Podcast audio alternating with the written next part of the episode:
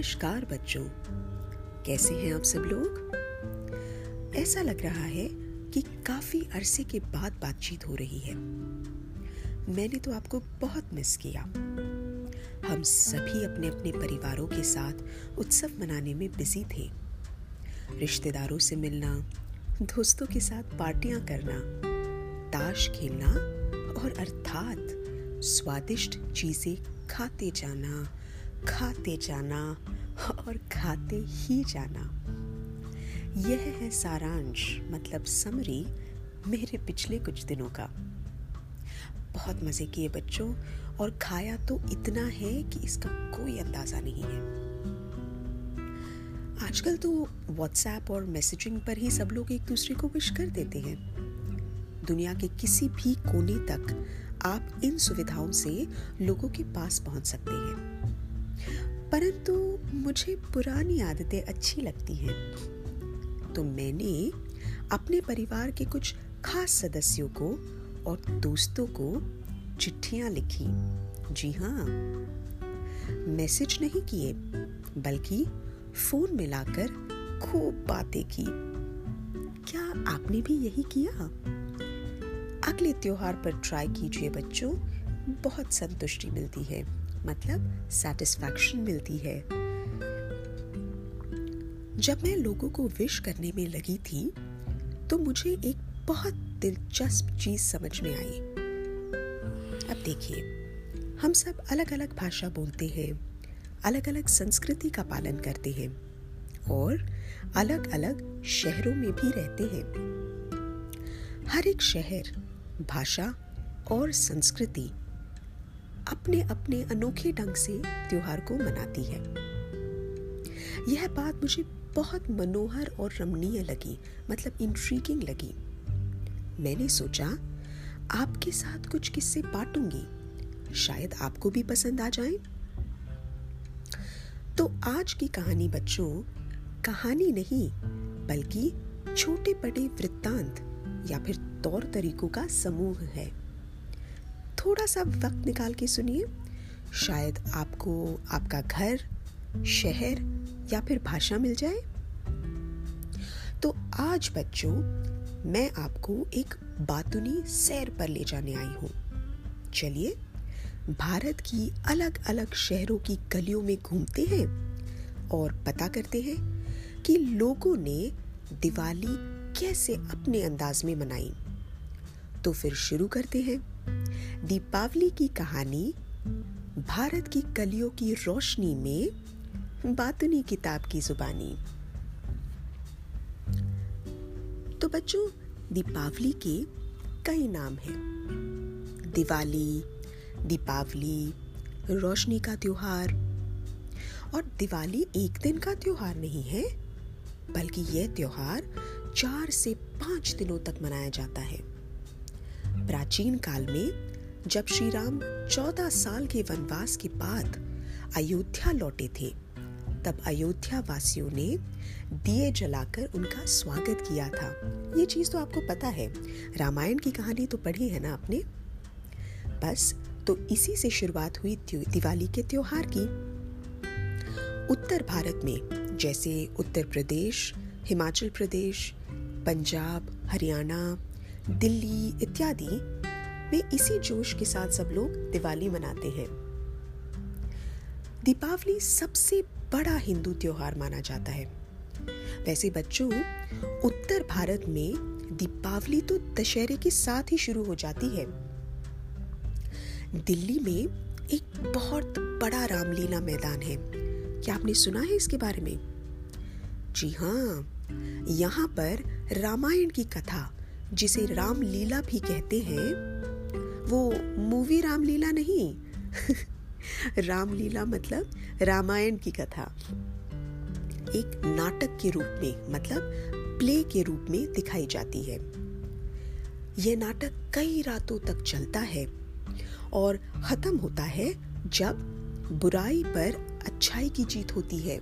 मतलब जब श्री राम रावण का दहन कर देते हैं। उत्तर भारत में दिवाली के अवसर पर बड़े शौक से लोग ताश भी खेलते हैं। मतलब कार्ड्स का गेम होता है ना, ताश। जी हाँ यह शुभ या मंगल माना जाता है। तो चलिए, सैर करते करते भारत की गलियों में पहुँचते हैं दिवाली के पहले दिन पर। दिवाली का पहला दिन होता है धनतेरस। दरअसल धनतेरस श्री धनवंतरी भगवान का जन्मदिन माना जाता है। इसको छोटी दिवाली भी कहते हैं। लोग अपने घरों की साफ़ सफाइयाँ कई दिनों पहले से ही शुरू कर देते हैं। धनतेरस या छोटी दिवाली के दिन, चाहे वो कश्मीर हो या फिर कन्याकुमारी, लोग कुछ ना कुछ नया ज़रूर खरीदते हैं। ये दिन बहुत शुभ माना जाता है, बहुत अच्छा माना जाता है। लोग अक्सर सोना, चांदी, नए बर्तन, इलेक्ट्रॉनिक उपकरण, यहाँ तक कि गाड़ियाँ भी खरीदते हैं बच्चों। तो आपको, अब तो आपको अंदाज़ा आ ही गया होगा कि सबके घरों में दिए जल चुके हैं और कई घरों में रंगोली बनाई जा रही है। लोगों ने अपने घरों के द्वार पर बंदवार भी सजा दिए हैं। इसको दूसरी भाषाओं में तोरण भी कहते हैं। या डोर हैंगिंग्स तो हम पहुँच चुके हैं दीपावली के दूसरे दिन में, जिसको नरका चतुर्दशी या भी, या फिर नरक चतुर्दशी भी कहते हैं। प्राचीन काल में ऐसा माना जाता था कि इस दिन नरकासुर असुर मतलब डीमन को श्री कृष्ण और काली माँ ने मारा था। इसीलिए इस दिन को कई लोग रूप चतुर्दशी और काली चतुर्दशी भी बोलते हैं। इस दिन लोग रोज से जल्दी उठते हैं। अपने शरीर को इत्र के तेल मतलब परफ्यूम्ड ऑयल और उपटन से मलते हैं। फिर नहा धोकर नए सुंदर कपड़े पहनते हैं। कई लोग आँखों में काजल भी लगाते हैं। ऐसा मानना है कि यह करने से बुरी नज़र दूर रहती है। कुछ खास बातें ऐसी भी हैं कि छोटी दिवाली, अर्थात नरक चतुर्दशी के दिन, यमराज को खुश करने के लिए और दीर्घायु पाने के लिए मतलब लंबी उम्र पाने के लिए दीप जलाने की परंपरा शुरू हुई थी।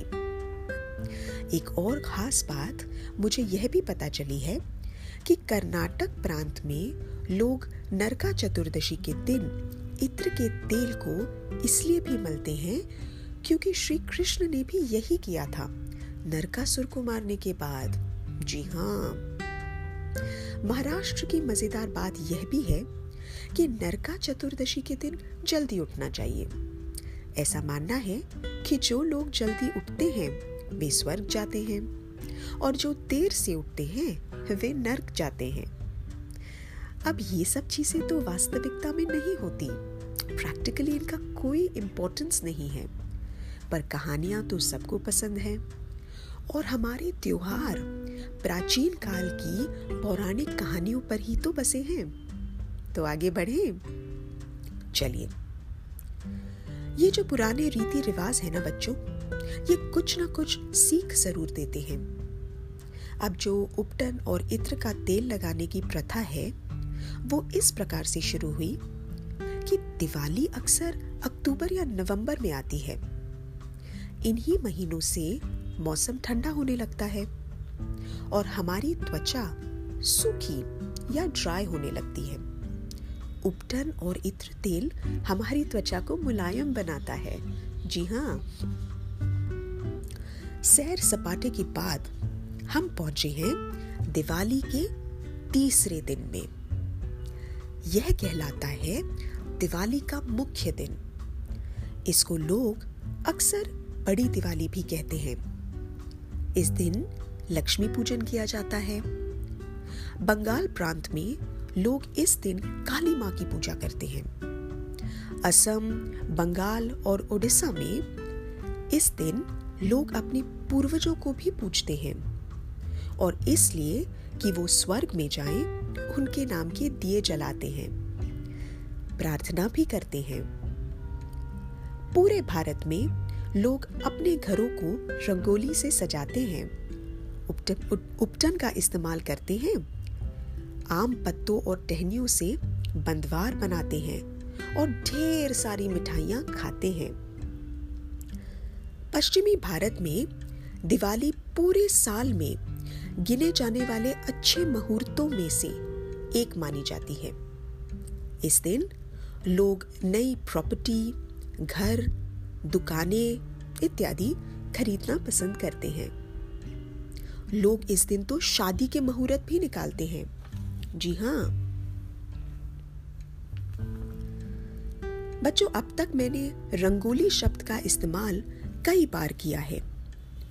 दक्षिण भारत में रंगोली का एक अनोखा प्रकार देखने को मिलता है।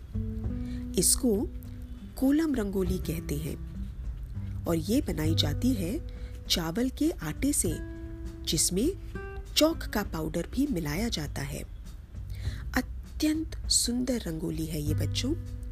कोलम रंगोली बनाना एक कला है और हम इसे सीख भी सकते हैं। एक और बात याद आ रही है मुझे। वाराणसी, उत्तर प्रदेश में एक बड़ा शहर है और यहाँ भव्य नदी गंगा बहती है। इस शहर में लोग कई दिए गंगा नदी में अर्पण करते हैं। यह दृश्य अत्यंत मनमोहक दिखता है बच्चों, बहुत ही सुंदर। कई सालों पहले मैं गई थी वाराणसी, दिवाली के दिन। पश्चिम बंगाल में लक्ष्मी पूजन दुर्गा पूजा के छह दिन बाद होता है और देर रात तक लोग काली माँ की पूजा भी करते हैं। जिस हिसाब से मैंने आपको दिल्ली में दर्शाई हुई रामलीला के बारे में बताया, आंध्र प्रदेश में दिवाली के अवसर पर हरी कथा सुनाई जाती है बच्चों। जी हाँ ये एक बहुत ही सुंदर संगीतमय कथन मतलब म्यूजिकल नरेशन है, जिसमें बहुत खूबसूरती से बताया जाता है कि किस प्रकार श्री कृष्ण ने नरकासुर को मारा था। अगर आप इस कथा को सुनना चाहें तो तुलिका किताबों की एक बहुत ही अच्छी किताब है, जिसका नाम है स्वीट एंड सोल्टी ये लिखी है संध्या राव ने। तो मम्मी और पापाओं से विनंती है कि आप ये किताब खरीदें और बच्चों को ज़रूर सुनाएँ।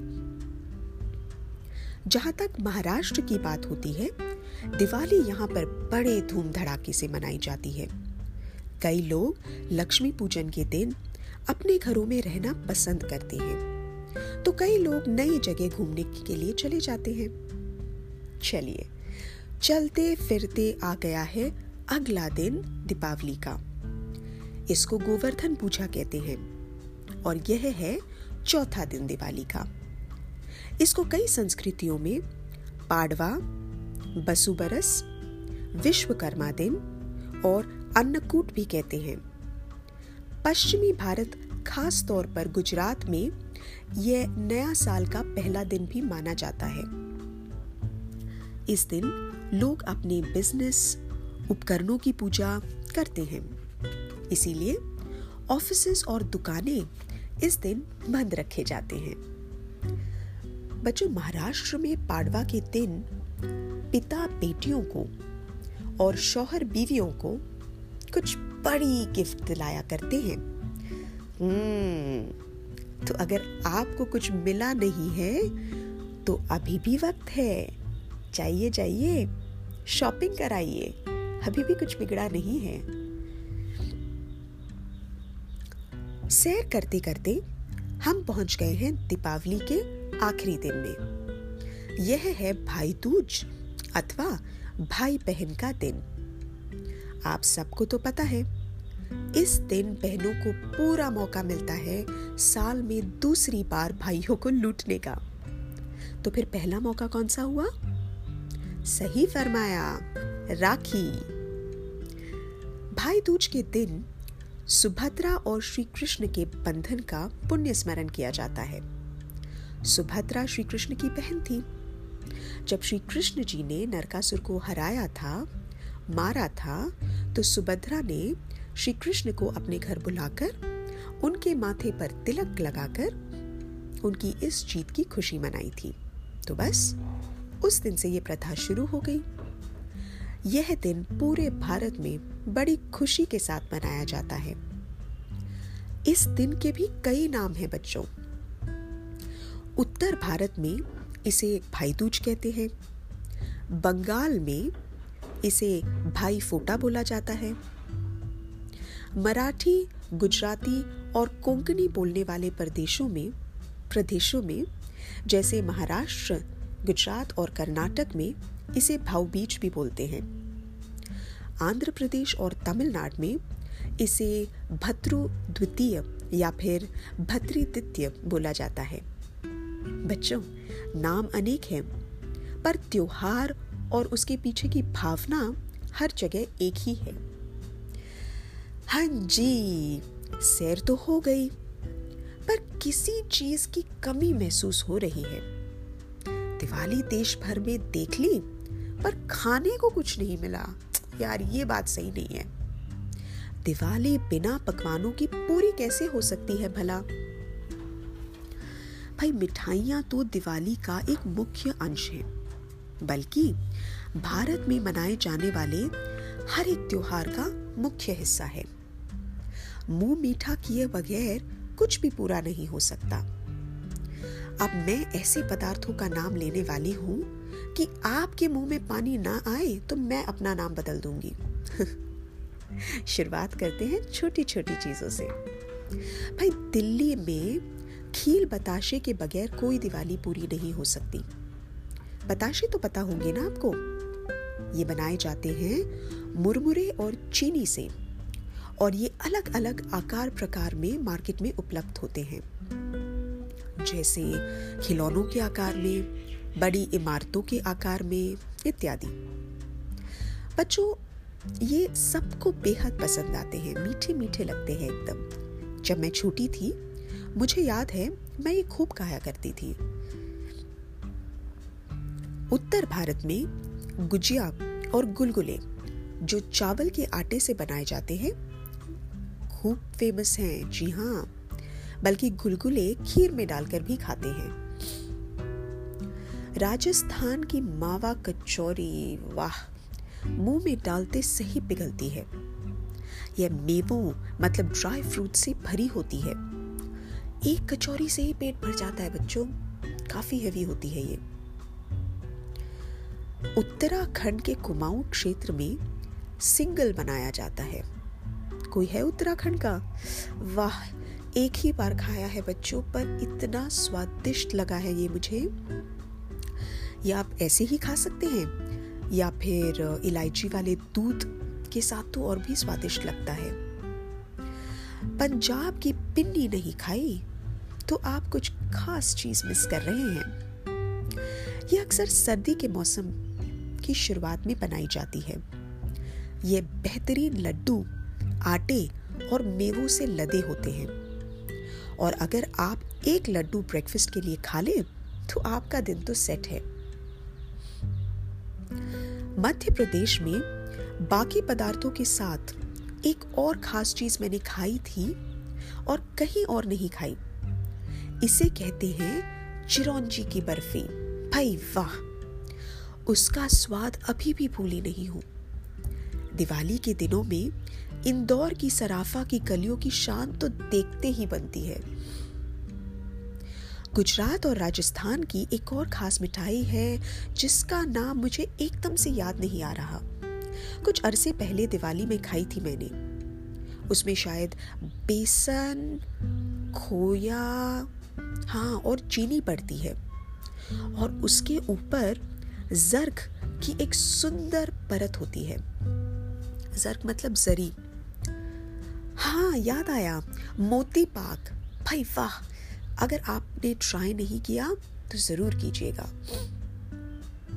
महाराष्ट्र का अनारसा एक बहुत ही अनोखा और स्वादिष्ट पकवान है। इसके ऊपरी परत पर जाली और अंदर मिलाए हुए शक्कर और गुड़ की मिठास भूलना मुश्किल है बच्चों। आप केवल एक नहीं खा सकते। खाते ही जाओगे, खाते ही जाओगे। यहाँ के शंकर पाले और करंजी जिसे उत्तर भारत में गुजिया भी कहते हैं, भी काफ़ी प्रसिद्ध हैं। तमिलनाडु की एक खासियत है। दिवाली के टाइम पे, बल्कि उसके एक दिन पहले, दिवाली मुरुंडू या लेजियम के नाम से एक पदार्थ बनाया जाता है।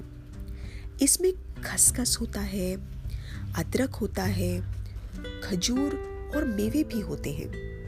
ऐसा मानना है कि यह पकवान हमारी पाचन क्रिया मतलब डाइजेशन में मदद करता है और दिवाली के पकवान खाने की हमारे पेट की क्षमता बढ़ाता है कैपेसिटी बढ़ाता है। इतना मीठा खाने के बाद थोड़ा सा नमकीन भी तो होना चाहिए बच्चों, ताकि अगली बार एक और मीठा टुकड़ा ले ले। उत्तर भारत की मठनी, नमकीन पारे, इंदौर की पापड़ियाँ, सेव, तमिलनाडु के थंकुजल एक प्रकार की चकली होती है। महाराष्ट्र की चकली तो एक से बढ़कर एक डिशेस है बच्चों। बताने के लिए तो अभी भी कई चीज़ें हैं मेरे पास, बच्चों। लेकिन यह बात आज मैं यही खत्म करूँगी। वक्त निकला जा रहा है और इतनी सारी खाद्य पदार्थों के नाम लेने के बाद मेरे पेट में तो चूहे दौड़ने लगे हैं। उफ, आपसे गप्पे लड़ाते लड़ाते वक्त कहाँ और कैसे बीत गया कुछ अंदाज़ा ही नहीं रहा। लेकिन हमारी आज की इस गपशप का समापन मतलब कंप्लीशन करने में आप मेरी मदद करेंगे। कैसे? अरे, बहुत आसान है। आप अपने घर की दिवाली के बारे में मुझे लिख कर भेजेंगे। जी हाँ चिट्ठी लिख कर भेजेंगे। आजकल इलेक्ट्रॉनिक की दुनिया है तो आप मुझे आपकी चिट्ठी ईमेल कर सकते हैं। छोटे बच्चे अपने माता पिता की मदद ले सकते हैं। मेरा ईमेल एड्रेस है। चलिए जल्दी जल्दी कागज़ कलम ले लीजिए और फटाफट लिख डालिए। मेरा ईमेल एड्रेस है double A B H A S A T Abha Sat at G mail dot com एक और बार दोहराती हूँ। Double A B H A S A T at G mail dot com हाँ जी, आप इस पर मुझे लिख कर भेज सकते हैं। मैं आपके खत ज़रूर पढ़ूँगी और अपने अगले एपिसोड में शामिल भी करूँगी। चलिए तो फिर, पाँच दिन की दिवाली हुई खत्म। ले लीजिए आप कागज़ और कलम। लिखिए मुझे खत, निसंकोच, बेझिझक। कैसे मनाई आपने दिवाली? खाई मिठाई या उड़ाई फुलझड़ी? रहेगा आपके खत का इंतज़ार। अगले एपिसोड में करूँगी उसका इजहार। चलिए फिर शुभ रात्रि अगले हफ़्ते फिर से मुलाकात होगी। बाय।